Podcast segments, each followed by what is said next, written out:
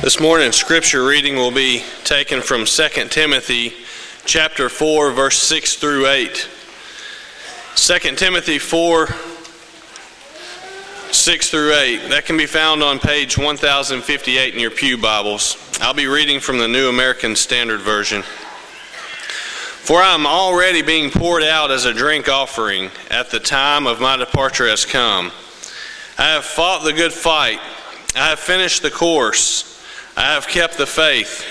In the future, there is laid up for me a, the crown of righteousness, which the Lord, the righteous judge, will award to me on that day, and not only to me, but also to all who have loved his appearing.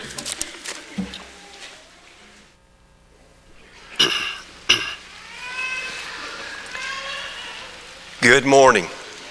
It is good to see each of you. If you're a guest, again, we welcome you. It really does encourage us that you're here, and we hope that we can be an encouragement to you. Philip has already mentioned several good things that have happened this past weekend with the fruit baskets and the hot chocolate giveaway, and a lot of people have helped with those. But those are, are both tremendous ministries that are deacon led, as most of our ministries around here are.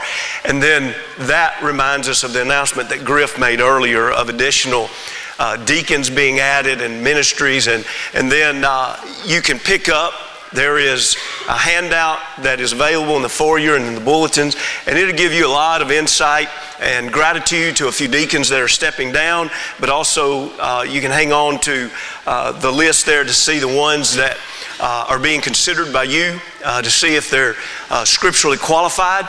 And I want to encourage you to be praying about this, and I want to encourage you uh, to realize that anytime we talk about adding leaders to the Lord's church, that is a very serious time in uh, the life of a congregation when that's happening. And so uh, be mindful of it, be prayerful, and we pray that God's will will be done in all of this. When we think about other things that have happened this weekend, uh, we had our Pioneer Conference, which was our second annual Pioneer Conference. It began Friday night and then was Saturday morning. And um, over 70 joined online, about 90 something came in person uh, from six different states. Uh, um, some, a minister or two drove in from Colorado, uh, from Oklahoma, Kentucky, Arkansas, of course, Tennessee, Alabama. Uh, it's really uh, amazing how many folks were there. And a part of that day uh, was our high schoolers that participate in this great ministry uh, made themselves available for a panel discussion. And it really was encouraging to hear uh, them answer the questions to these adults that have driven from all over. And uh, I wish every one of you could have heard uh, their heart to see souls, their heart to bring souls to the Lord. Uh, I wish you could hear the success stories of how many of their friends that they've brought to the Lord, and how many, even sitting there, were once welcomed by this group, but now they are a part of the group. It, it really, really is amazing. Glory be to God, but it really, really is amazing. And so uh, we appreciate Philip and uh, his passion uh, to lead our youth in a way that is closer to God uh, his passion to make sure that, that uh, every age here is concerned uh, about another soul coming and uh, being saved. And it, it, truly, I look forward to, to some time when we can spend more time uh, learning from them uh, in, in those particular endeavors. Also, we want to remind you that in January, we will begin a, another new session of recovery through Christ. If you have struggles in your life that are controlling your life and you'd like to put those behind you, or if you want a closer relationship with God, you simply want to grow, this is a wonderful, proven ministry. It will begin January the 7th. It's on Thursday evenings from 7 to 9 o'clock. And it truly is a blessing. Here's the challenge if you don't know whether or not it's for you, come four Thursday nights. And if you'll give it a try for four Thursday nights, you will probably find out that already there has been tremendous growth just in those four Thursday nights. And so be thinking about that. uh, be praying about that. Also, be inviting others that would benefit from that. Uh, we'll try to send out notification to the community uh, each time. This helps a lot of people, not just within our congregation, but even in the community. Uh, but be aware of that and let's, let's encourage that good work in any way that we can. Here we are, the last month of the year. That's kind of hard to believe. And we think about this theme of great expectations. And this final plea is that God expects you and I to end victorious. And we ought to celebrate that. We ought to love the fact that this earth is not our home, that we're passing through. And there is something waiting for us that is just beyond imagination. And that everything we do now is in view of everything that is to come.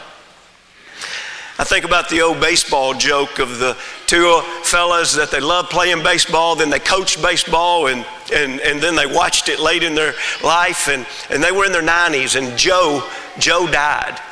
But he came back in a vision uh, a few nights later to Henry in his sleep, and he said, Henry, he said, I got two things I can tell you about heaven. He said, one is good news and one's bad news. And, and uh, Henry said, Well, tell me, what is it? What is it? He says, the good news is there's baseball in heaven. Henry's elated. He's like, that's so good. And he said, well, what's the bad news? He said, you're pitching tomorrow night. well, that's the way the joke goes.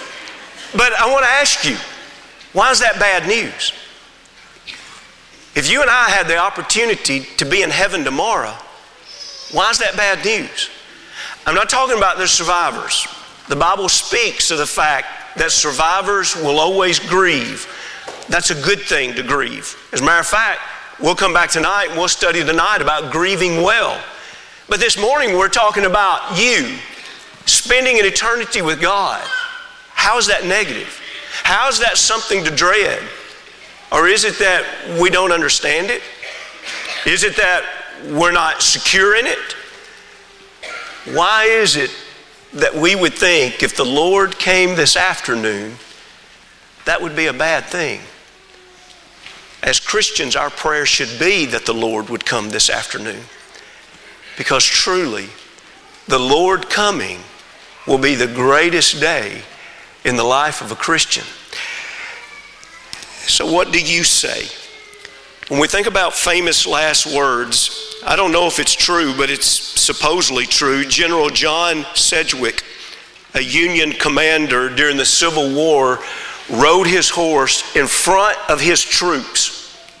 Speaking about the enemy, his last words were, They couldn't hit an elephant from this distance. That was the last thing he said. Let me tell you the last thing that some other religious people have said.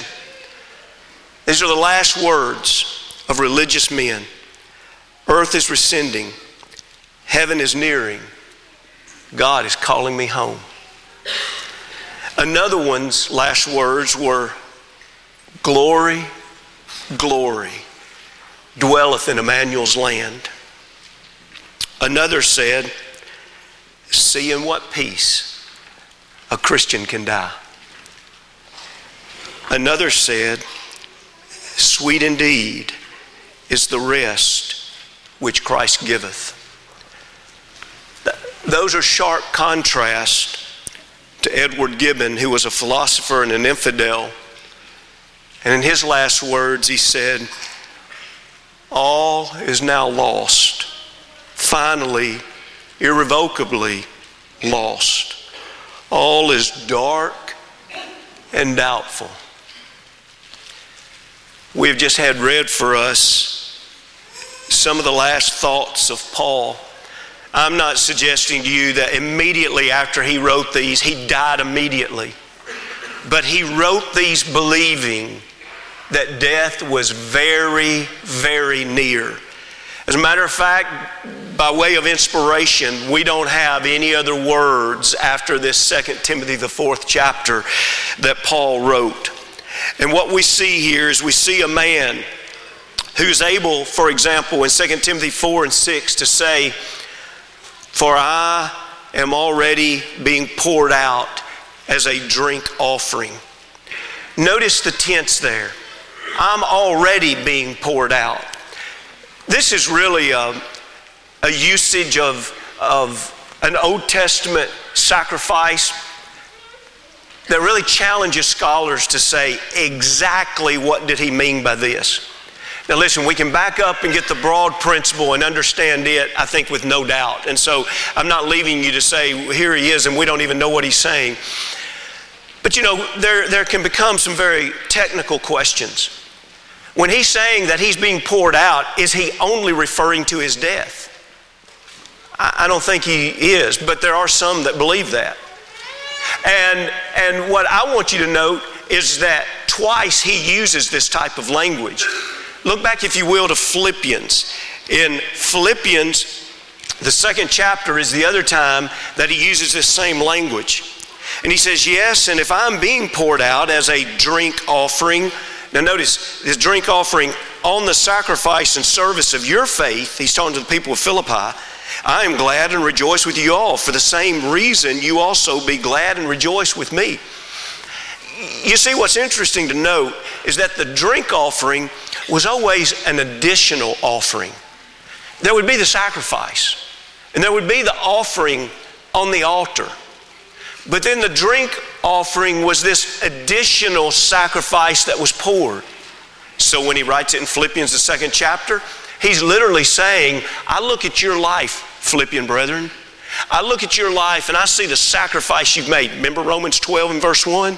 I beseech you, therefore, brethren, by the mercies of God, that you present your bodies a living sacrifice. You see, that's the language now. He's looking at people of Philippi and he says, You're doing that.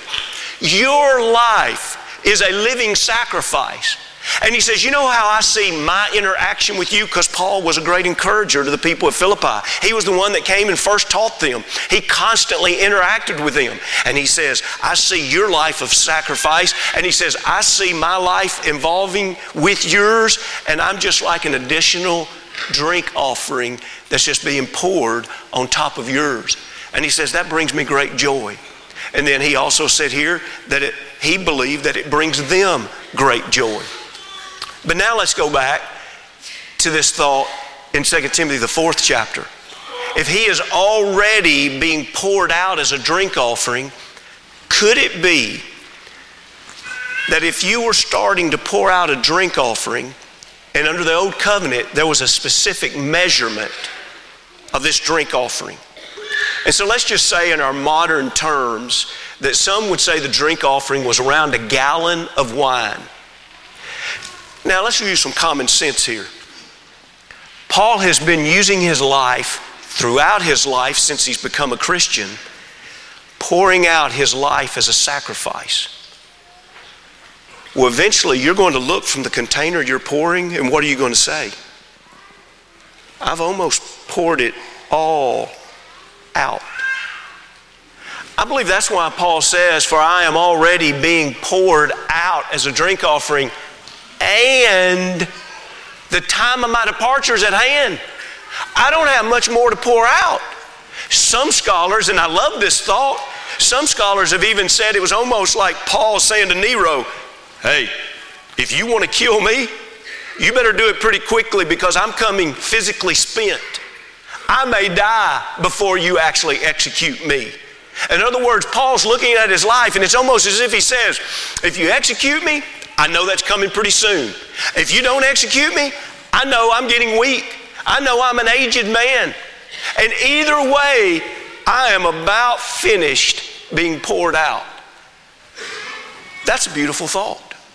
So then we say, okay, if you're going to die well, you have to live well. And so, what is a life that's being lived well? With someone whose life is continually being poured out. There's a continual sacrifice day to day to God in service to others. But then when we come to verse 7, I'd like for you to notice here that he mentions three things about this life that's being poured out. He says, and I'd like for you to notice the article the here. He says, I have fought the good fight. I have finished the race, I've kept the faith. This is a description of his life. It would be egotistical if Paul would have used the word a. Look at me. I'm telling you, I've lived this life, and boy, look at me. I have fought a good fight. He's not saying, I've evaluated myself and wow, I am doing amazing. That's not what he's saying. Remember Matthew, the 12th chapter, when Jesus taught, He that is not with me is against me, and he that does not gather with me scatters abroad. What's that teaching? We can either be on the side of Christ or we can be on the side that is an enemy to Christ. There's no middle ground. And Paul closes his life by saying, I decided to devote my life to the good fight. Still late in his life, now are you listening? Late in his life, he's able to look back and say, This was the right decision to make. It's as if he's saying, I am thankful that I have chosen the good fight. Think how many people get toward the end of their life and their life is full of regrets. They say, I didn't, I didn't make the right decision. I never even served the Lord. I never gave my life to anything that matters. But to be able to say, I'm thankful I made this choice. I've chosen the Lord. Now, Notice as he says in the next phrase, I finished the race. But a lot of translations use the word course. I actually like the idea of course better. Most races have a certain course. But notice what the emphasis is. The emphasis on, is on finishing that course. The emphasis is not on can you come in first place. And that's oftentimes what goes through our mind when we think about a race. The emphasis here is not a competition with others. The emphasis is there is a course that the Lord has set out, and I have finished. I have stayed on that course throughout my life, and I'm going to end there. What does that course look like? The Sermon on the Mount makes a quick reference. It's in brevity, but it makes a reference to it.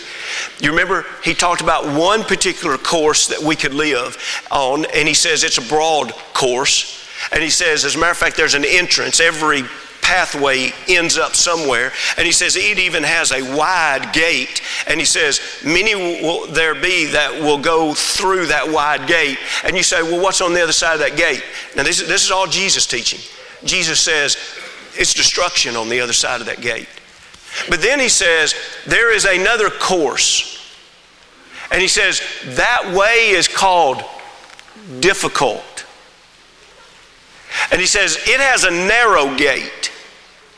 And once you pass through the narrow gate, he says, that is life, eternal life.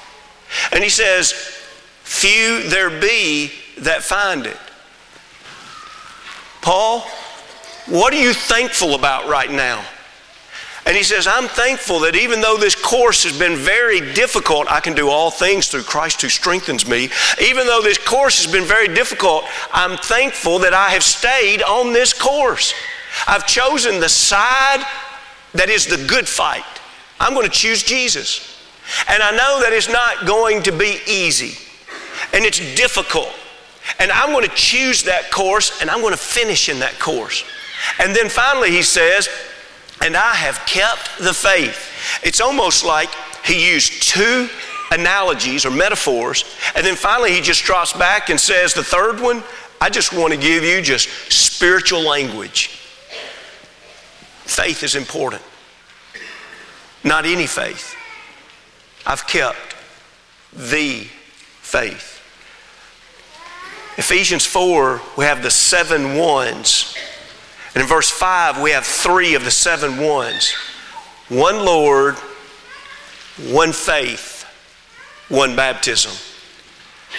Faith, Romans 10 17, comes by hearing the Word of God.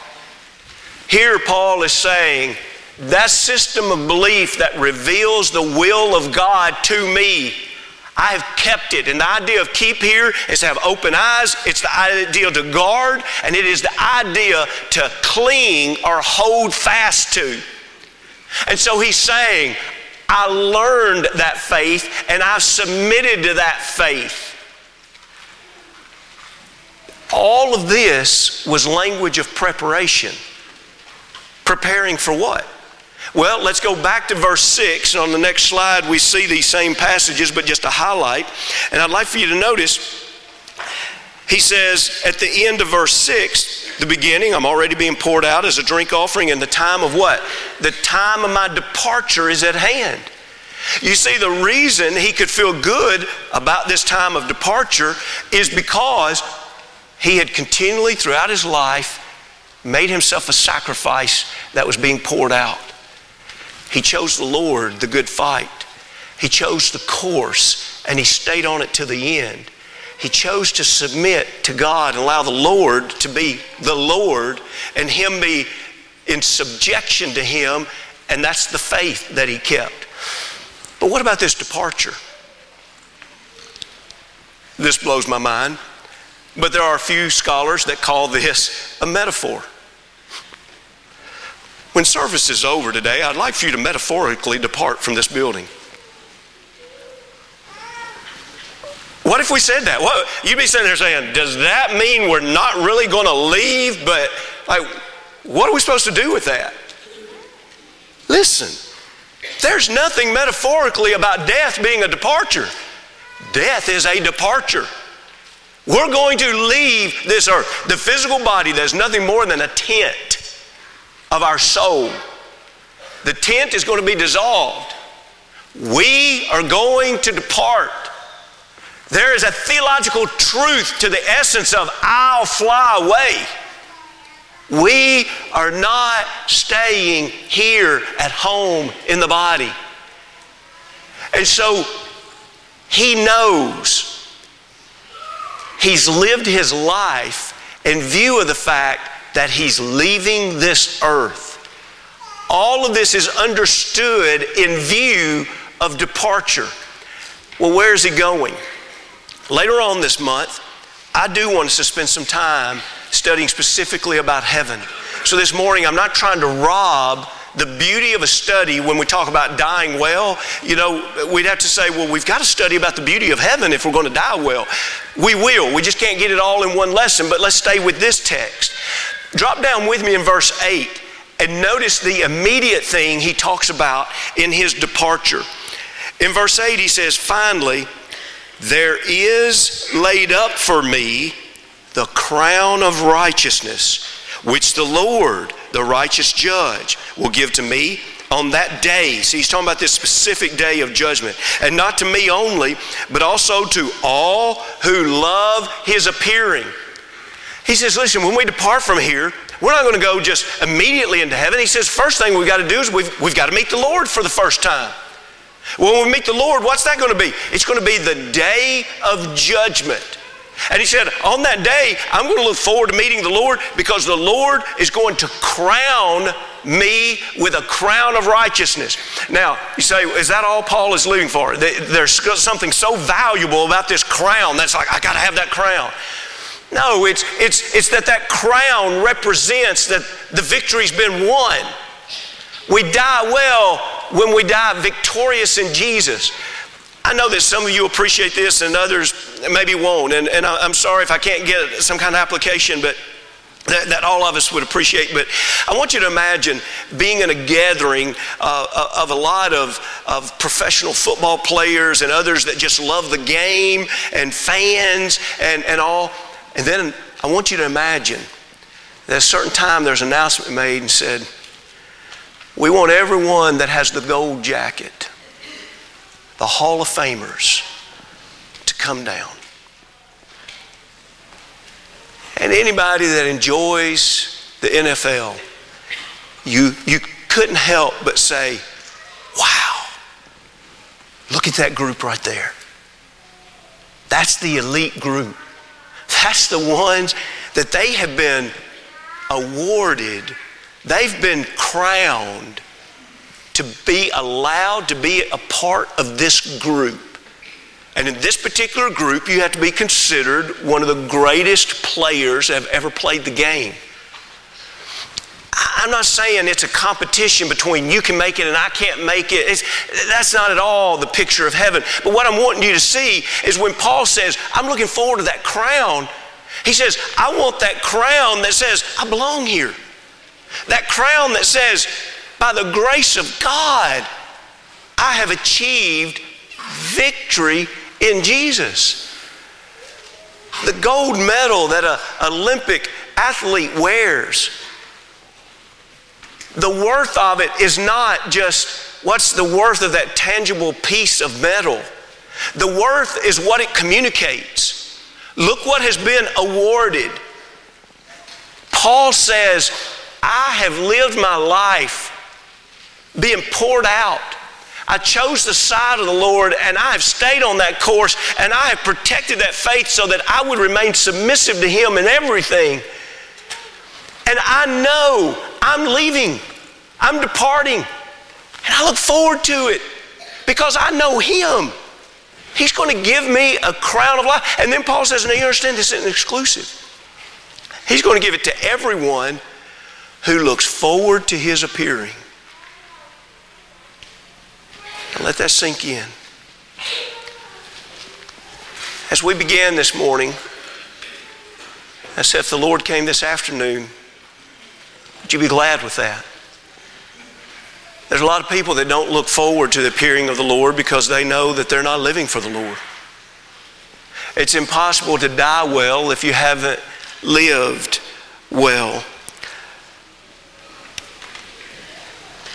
Victory is described in 1 Corinthians 15 and 55. In 1 Corinthians 15 and 55, it's one of the longest chapters in the Bible on resurrection. And he talks about death in 1 Corinthians 15 to 55. Oh, death, where's your sting? Oh, Hades, where is your victory? when we don't understand the purpose of our life and we don't understand eternity, we don't understand the Lord and salvation, we look at the sting of death and it is harsh because it seems to communicate that all is lost and all is over. And yet we learn of Jesus and we learn not only of his death, but we learn of his resurrection and we learn of what's offered through him to us. And we can cry out, as it says in 57, but thanks be to God who gives us victory through our Lord Jesus Christ. Let's go to the last slide. And I want you to look at this little, almost like a little timeline here, a little picture, and we close with this. I'd like for you to think about you know this isn't to scale because if the right side was eternity and the left side was life, you wouldn't even be able to see the dot of life because because life is a vapor, James says. And he's not saying it's a vapor because he's comparing it to earthly things. It's a vapor because he's comparing it to eternity. And he says, life's a vapor. It's, it's just here for a little while. But we will, we will die. We will leave this earth. And then the question is, what about all the rest? I want to challenge you if you're a Christian. Examine your language, examine your faith, examine your heart. Do you speak of death in similar ways that the world speaks of death? And if so, it's kind of scary about your faith, isn't it? Because in the scriptures, death is spoken of as a beautiful victory that lies beyond it for those that belong to the Lord. But for those that don't, it is a feeling that all is lost. I hope that as grandparents, not just in our death, but in our life, we show our grandchildren how to die well. I hope as a church family that we celebrate victories, not ignoring the deep grief of survivors, but that we celebrate victories. Because when everything is said and done, the only thing that matters is that we are victorious with the Lord for an eternity. We're about to sing a song of encouragement. If there's anything that we can do to help you move closer to the Lord, if there's anything we can do to help you have victory in Jesus, if there's anything we can do to help you view life but view eternity and view life through the lenses of eternity, through the Lord. If you're ready to be immersed into Christ or you need to be restored or if there's any further study, please, please understand that if we are who God wants us to be, the best by far is yet to come. And to live with that in mind brings powerful hope.